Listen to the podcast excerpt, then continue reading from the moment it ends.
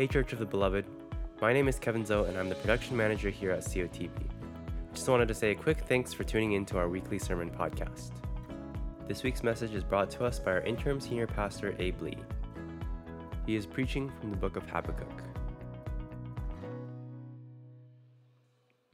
So uh, Suzette and I, we got married. Suzette's my wife. Uh, back in 2001, and I have a feeling there are just a few of you probably that are thinking something like, um, "Wow, I was only a couple years old when they got married, or I wasn't born yet." Um, Suzette and I, back in Wicker Park, we used to joke that many of the folks that we called our family could literally be about the age of what kids that we would have, or at least we were closer in age to parents than we were to our beloved family. But that being aside, we just love this particular family. And I just wanted to mention that when we start, first got married, we made a very conscious decision to enjoy our life as husband and wife together first for a few years before trying to have kids. You know, a number of reasons for that, not necessary to get into the details, but we waited. We waited for, I can't remember how many years, but a number of years before we decided that we're going to try to have kids in earnest. And when we did start, after a lot of years, a lot of years of trying, uh, lots of tests, a lot of talking. It never happened. The diagnosis that we eventually received, I think it was something like unexplainable infertility, which is the most useless diagnosis I've ever heard. Um, but ultimately, we weren't going to have kids. And before anyone thinks, oh, they're, they're not that old, yeah, we are. We're, we're not going to have kids. We've, it's pretty much certain now. And we had all these amazing plans. Um, I assumed and I prayed that we'd have a girl because I'm a boy. Not to be sexist, but boys, we tend to forget our parents. Um, and I say this based on experience. No offense to you guys who are good with your moms. Good for you. Um, so I, at least, I prayed that God would bless us with a girl because, you know, I wanted my wife to be well loved. We had amazing plans for kids. When Suzette and I got married, she got married in her mom's wedding dress. It's a special thing. So after the wedding, before we moved to San Francisco, one of the first things we did was we hermetically sealed Suzette's dress so that if she wanted to, our future daughter could use it too. It's still, dress is still in our closet. I wanted to be that father of the bride, the one that said something wise or funny or goofy right before um, handing, taking his daughter's hand, my daughter's hand, and giving it to the groom. Something like, My mom, your mom, me, and God, we've worked hard to raise this little girl, and if you screw it up, vengeance is mine, says the Lord, or something like that, just to, you know, emphasize it. And Suzette and I, we even bought a big house in San Francisco so that we could continue to work from home and have space for a couple of kids. We had some amazing plans, but it didn't happen. In verse 2, it says, Oh Lord, how, how long shall I cry for help? And you will not hear. Sounds like the prayer I was having. He cries out, or cry to you violence, which is Hamas in uh, Hebrew. Violence, and you will not save. It's Habakkuk's plea. And nothing happened. Actually, no.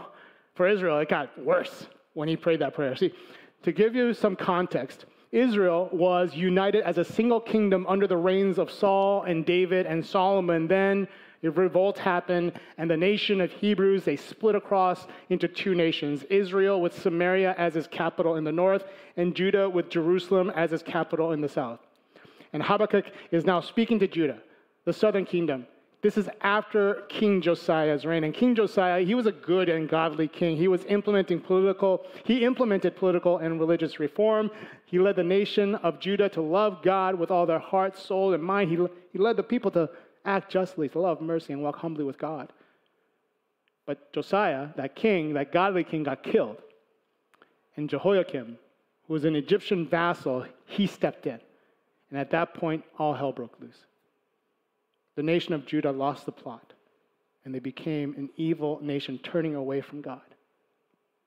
So, as the southern kingdom of Judah continued to forget who they were called to be, called to be people created in the image of God, to live for God's glory, as they continued to be cruel and evil and unrighteous, Habakkuk cries out to God, and unlike other books, This is not just a book about prophecy. This is a, about what's going to happen. It's, a, it's, it's actually a book that includes a conversation between God and his beloved. And Habakkuk goes to God and he seeks clarity everything seemed to be going against the people of Israel, the ones he loves. They seem to be turning towards something else. Habakkuk is approaching God with his doubts and his complaints. Habakkuk is, is responding to God and saying, God, we're your chosen ones. God, we're the ones who you promised Abraham would be the source of blessing for the entire world. God, we're the ones you promised would be cared for, protected, stand out as a royal priesthood, as a holy nation. But instead, all Habakkuk saw around him was destruction and, and violence. And all he saw was a nation of people who were subjugating the poor and the voiceless, who were taking advantage uh, of the minorities and the refugees, who were forgetting that all are made in the image of God and they are called to love. And he asked the question of God, why? In 2019, we saw the coronavirus start to take hold in Asia. It continued on to Europe, and it landed on our shores in 2020. And we are still in it. We have yet to come out of it. And as a result, our little church, along with the entire world, we have been suffering. We've become isolated. we are all alone. We, we're, we're struggling to see God in the midst of mass mandates and shelter in place orders. And, and we cry, Aren't we your chosen ones? Aren't, aren't we supposed to be a blessing to the nations? Aren't we your beloved? How long are we supposed to wait? How long? And in the midst of Habakkuk's complaint, in the midst of the confusion and the doubt, God answers him. But God answers Habakkuk in a way that he didn't see coming and he didn't want to hear. In verse 6 and 7, this is what God says to Habakkuk For behold, I'm raising up the Chaldeans, and Chaldeans are the, the Babylonians of the time, the, that bitter and hasty nation who march through the breadth of the earth to seize dwellings not their own. They are dreaded and fearsome. Their justice and dignity go forth from themselves. And, and he hears this, and Habakkuk's response is, uh, wait, no, wait, no, no, no. I, I'm asking that, that your beloved be transformed into the people they're called to be. And, and what you're telling me, God, is that instead of that, you're going to send the most hated nation to come and destroy us, to come and persecute us. That, that makes no sense, God. And here's the point that I'm wanting to get to today, that I believe God is trying to provide for us, at least that I see in the book of Habakkuk. It said, doubts and complaints. These were inevitable in the world yesterday, and they are inevitable in our world today. That, that, that anger and disdain and questions in the midst of the drama and the trauma of your life, these are real. And you are not a weak or a bad Christian because you have them. Here's the thing many of you, not everybody, but many of you are probably who are listening or watching or visiting, you're struggling. Whether it's with feelings of isolation, lack of support, maybe discontentment with the small c church, church of the beloved, or the big church. Maybe you've lost your job, you can't find a decent roommate, your family is just causing you strife. You're seeking a friend or a significant other and just all alone. There are some, many maybe, struggling and asking yourself, why, God? Where are you, God? I thought you loved me, God. I thought you had chesed for me, God. And what I'm saying is this it's okay. It's okay to complain and question because doubt comes to the most steadfast, to the holiest of women and men. Doubt comes because, in the face of very real tragedy, in the face of very real trauma, of sadness, it's understandable that sometimes we can't see past it. Abraham doubted that God would give him a child with Sarah. So what did he do? He went to have one with Hagar. Moses doubted that he would be able to actually get Israel away from Pharaoh. So what did he do? He said, God, please just send somebody else. Jesus had doubts that he would actually be able to go through with what he knew he had to eventually face for our sake on the cross. So he cried out to God, if possible, can you take this away? I had doubts about God, where God was in the midst of our struggle to have kids. Because doubt is a very real and a very expected response to very real, very personal experiences. Because doubt is what happens when our mind and our hearts are not in sync. And in this book, in Habakkuk, if you're struggling with doubts, doubts about whether or not God is real, doubts about whether or not God cares, doubts about whether or not this community, this church of the beloved, is where you're supposed to be or where you can fully experience and see God. If you have doubts in this book, I think we can actually learn a few lessons based on how Habakkuk responded to his doubts. And that's what I want to do. I want to look at some of those lessons. And the first one is in verse 2. When Habakkuk cries out, Oh Lord, how long shall I cry for help, and you will not hear? In verse 13, he actually cries out, I'm reading from the Christian Standard Bible. He says, Why are you silent while one who is wicked swallows up one who is more righteous than himself? Speaking of the Babylonians. a friend of mine posed a question to me a while back. She asked, Why do you think when people pray, uh, they try to use like holier words uh, than, they, than they really are. They, suddenly a different language is coming out of their mouth and, and, and not really saying how they feel, their real feelings. It's not like God doesn't know everything, right? And I saw a post uh, uh, in social, on social media from, share with me with Nikhil, and if Nikhil, if you're watching, happy birthday, dude. Uh, it's from someone called The Naked Pastor, and it's a cartoon. And the cartoon is uh, titled The Most Sincere Prayer. And it's simply a person on their knees uh, with folded hands, looking up, saying, Dear God, like, WTF. And that's what I'm asking you to do. Don't hide your doubt. Don't hide your anger. Be honest because you're not going to surprise God. God's not surprised by anything we might think, say, do, or feel. There is no need to hide any of that to our God.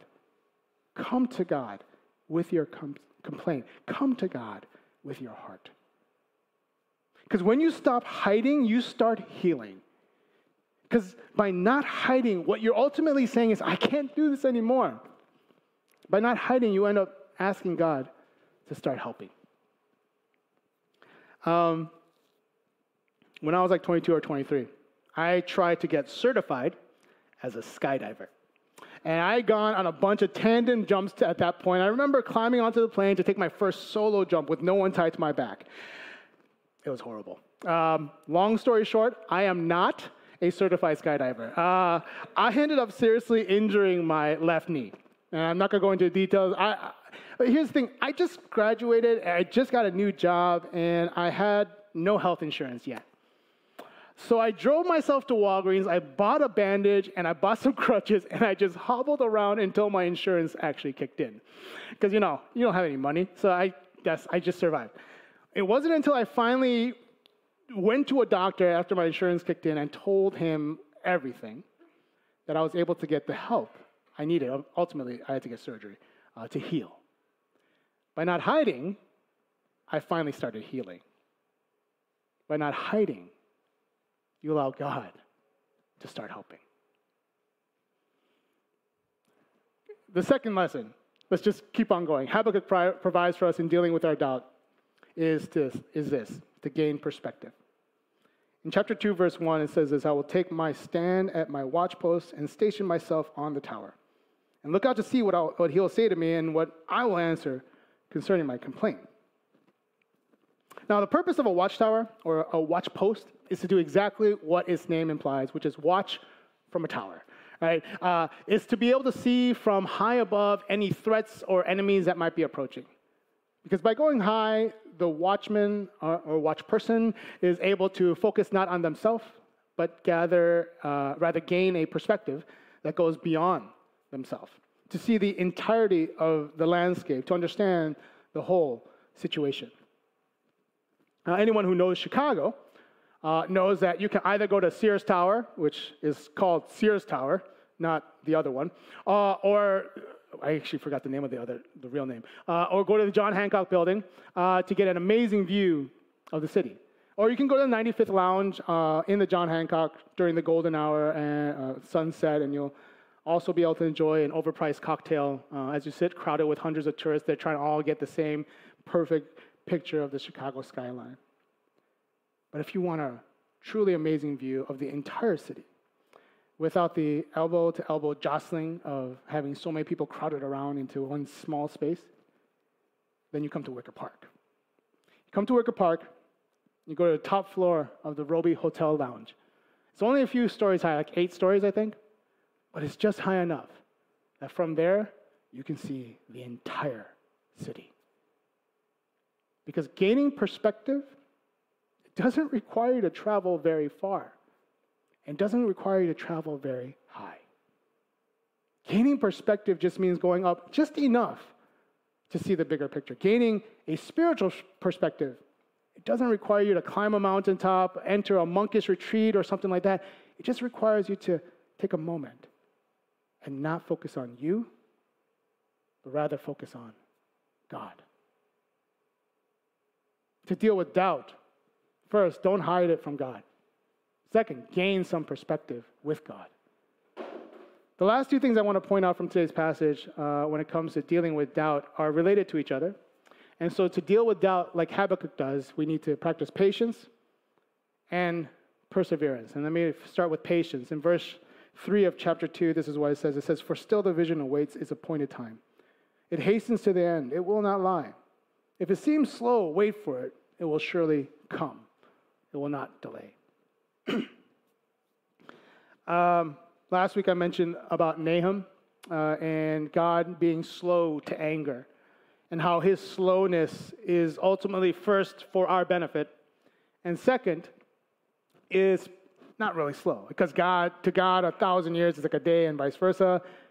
And God's timing is perfect all the time. He's never early, he's never late. So in times of doubt, when we are or I am unsure, Sometimes, sometimes we're called to wait. Practically speaking, this is probably one of the hardest things for most of us, especially me, to do. Because from an impatient person's perspective, which I am, being patient basically means doing nothing. It means waiting. It means letting go of control. It means not being at the center of attention. It means that someone else becomes more significant, and in this case, is God. Suzette and I, we joke that we have a tendency to be a little codependent on each other. We like to do things together. Um, the only thing is this when we, when we do things together, sometimes we have a tendency to make each other late. Uh, one of us, I'm not going to say who, one of us is typically waiting for the other uh, when we do things together. When, when, when, we're on our own, it's not so bad. Usually, we're often early when we're on our own. But when we're together, one of us is typically waiting. And it would be very easy for the person who's waiting to be impatient, uh, to hum and haw and, and tap their foot. But it's a lot more peaceful, it's a lot more pleasant when one of us gets perspective and is patient by putting the other first.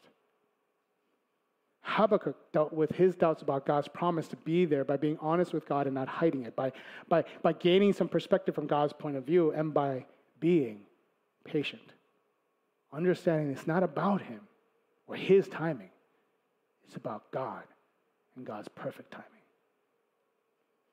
The last example I want to point to here is uh, in that Habakkuk shows is perseverance. He persevered in his faith in spite of his doubts. See, in chapter 2, verse 1, Habakkuk is waiting for God, standing his post in the watchtower, waiting to hear God's instruction and response to his second complaint, right? And even though he does come to God initially and say, Hey, God, why aren't you helping us? And then comes to God after God responds saying, Oh, God, please don't help us like that. And, and through it all, though, Habakkuk perseveres in his faith. In chapter 2, verse 4, Habakkuk writes, Behold, his soul is puffed up. It is not upright within him, but the righteous, but the righteous shall live by faith. The righteous shall live by faith. The righteous shall persevere in the belief that God is good and that God's plans are perfect and that God loves you and me. In spite of the doubt and the darkness, the anger and the questions and the weariness, the righteous persevere in faith. In a faith that the author of Hebrews, in chapter 11, verse 1, he defines this way Faith is the assurance of things hoped for, for the conviction of things not seen. And the faith that Habakkuk clung to, the faith that we are being called to as the righteous to cling to, the Apostle Paul describes it in Romans chapter 1, verse 16 and 17. And in 16 and 17, he says this For, for I am not ashamed of the gospel. It is the power of God for salvation to everyone who believes, to the Jew first and also to the Greek. For in it, the righteousness of God is revealed from faith for faith, as it is written, the righteous shall live by faith. Paul goes further to explain it in Galatians chapter 3 verse 10 to 14. He says, "For all who rely on works of the law are under a curse. For it's written, Cursed be the one who does not abide by all things written in the book of the law and do them." Now, it's evident that no one is justified before God by the law. For, as is written, the righteous shall live by faith. But the law is not of faith. Rather, quote, the one who does them shall live by them. Christ redeemed us from the curse of the law by becoming a curse for us. For it's written, Cursed is the one, is everyone who is hanged on a tree. So that in Christ, Jesus, the blessing of Abraham might come to the Gentiles, so that we might receive the promised Spirit your faith. See, the faith that we are called to, to persevere in, is the truth that we learn from Ephesians chapter 2, 8, and 9. For by grace I have been saved. You have been saved through faith. It's not of your own doing, it's the gift of God, not as a result of works, so that no one should boast. Habakkuk, today's minor prophet, shows us that God wants us to deal with our doubts in Him by first and foremost not hiding. Don't hide your doubts in Him. Gain some perspective, strive to be patient, persevere in faithfulness. All of these things are strategies and are gifts that God provides to those to help us through our doubts. But first, don't hide it because what we want to get to is where Habakkuk got to based on today's reading, chapter 3, verse 17 and 19. In the face of doubt and frustration and anger, Habakkuk writes through, though the fig tree should not blossom, nor fruits be on vines, the produce of the olive fail, and the fields yield no food, and the flock be cut off from the fold, and there be no herds in the stalls. Yet, yet I will rejoice in the Lord. I will take joy in the God of my salvation. God, the Lord, is my strength. Suzette and I, we really wanted to have kids. We considered, by the way, in vitro fertilization as well. It wasn't going to work out for us. We considered adopting, and I'll tell you, I'm as a former social worker and a therapist, I, I, I, I had to in in my previous life deal with a lot of very difficult adoption scenarios, and so it took me a long time to accept that is even a possible or viable option. But ultimately, that didn't work out for us either. We really wanted to have kids. Um, we thought that we'd make good parents, honestly, and I thought that this is what God would want of us as well. So, the doubts, the anger, the confusion honestly started to settle in with me. And it manifested in me in some ugly ways, especially towards my friends who had kids because they kept inviting us to their kids' birthday parties. Um, there's nothing against, especially UG, I know you have, uh, probably have one coming soon, nothing against celebrating 100 days or 365 days on earth of your children. That's great. But at that moment, I wasn't, I didn't have perspective. I didn't have patience. I didn't have perseverance in my faith. So I was not, I was not in a good place to celebrate with my friends. I am now, so go ahead, invite me. But I eventually got there. Because eventually I admitted to God and I admitted to my wife my pain. I stopped trying to hide the fact that I didn't, I didn't get it. Why all the plans that I had in my head and that we had put together for our future kids, why I didn't get why it wasn't going to happen. I stopped hiding the fact that not only did I doubt in God's goodness and in His mercy and His faithfulness, but I admit it, I was pissed. I was angry. And with that confession to my wife and with that confession to my God, I started to heal. So God provided me perspective as well. It's, it's, only because of our situation that God allows Suzette and I, I think, to walk alongside and bless so many young couples and families. I'll tell you, it's one of our greatest joys to be able to do premarital counseling and to be able to officiate so many weddings uh, with newlyweds. God provided me patience. The anger and the hurt, bringing it to God allowed my Savior, my Christ, to replace that with His love, with the love for His beloved. And God provided me the ability to persevere in my faith so that I might be able to one day say, now say, God is truly my strength. He is the one that guides my path. question I have for you is Might there be an area of your life right now that you should consider doing the same? If so, step one is simply this don't hide so that God can help. Don't hide so that God can start to heal. The perspective and the patience and the perseverance, I absolutely promise you, it'll come but it will come from God when you finally go to God. I'm going to ask the band to come up, and I'm going to close this with prayer. If you bow your heads with me.